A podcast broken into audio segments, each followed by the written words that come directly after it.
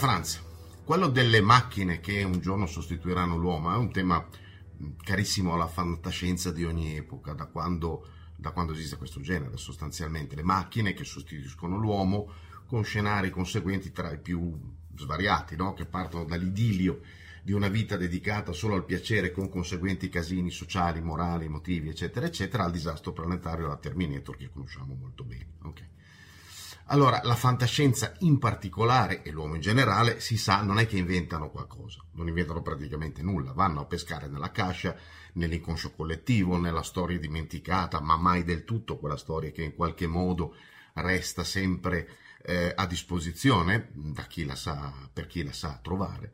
Anche in questo caso non c'è niente da inventare, perché in realtà l'uomo, fatte salve ovviamente le solite opportune quanto rare eccezioni, ancora semplicemente non esiste esiste la macchina uomo, quell'insieme di azioni e reazioni automatiche che danno all'insieme corpo, mente e emozioni la parvenza di una libertà che non esiste affatto, di un'individualità che è del tutto falsa. Quella bestia che è l'inconsapevolezza impedisce agli uomini di rendersi conto eh, della propria non individualità e anzi li convince di, di essere degli individui, no? non divisibili eppure liberi. Ora conosco pochi esseri umani a cui se chiedete se siano degli individui vi rispondono no. Questo perché eh, forse nell'istante stesso in cui accetti la tua non individualità e meccanicità inizia ovviamente la corsa verso, verso di essa, no? verso l'individualità e verso la demeccanicizzazione. Ma prima, prima di questo, prima chiunque ritiene di essere una persona, un individuo, ed è per questo che, come ho scritto qualche tempo fa in un post, una cosiddetta intelligenza artificiale potrà essere sempre scambiata per un essere senziente.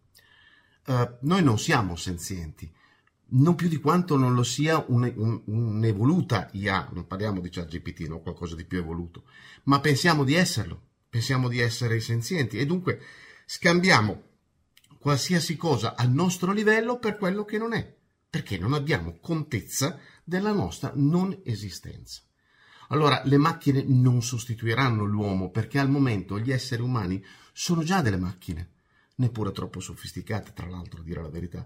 E quello che temono che avvenga in un futuro più o meno prossimo o lontano è quello che non riescono a riconoscere per vero ora. La frase giusta da dire quindi è in realtà gli uomini sostituiranno le macchine un giorno, forse. Ricordatevi di essere eccezionali. Ci si vede in giro. Benvenuti su Franz Blog, canale video e podcast. Trovate questo contenuto e tanti altri su franzblog.tv in versione scritta, video e audio.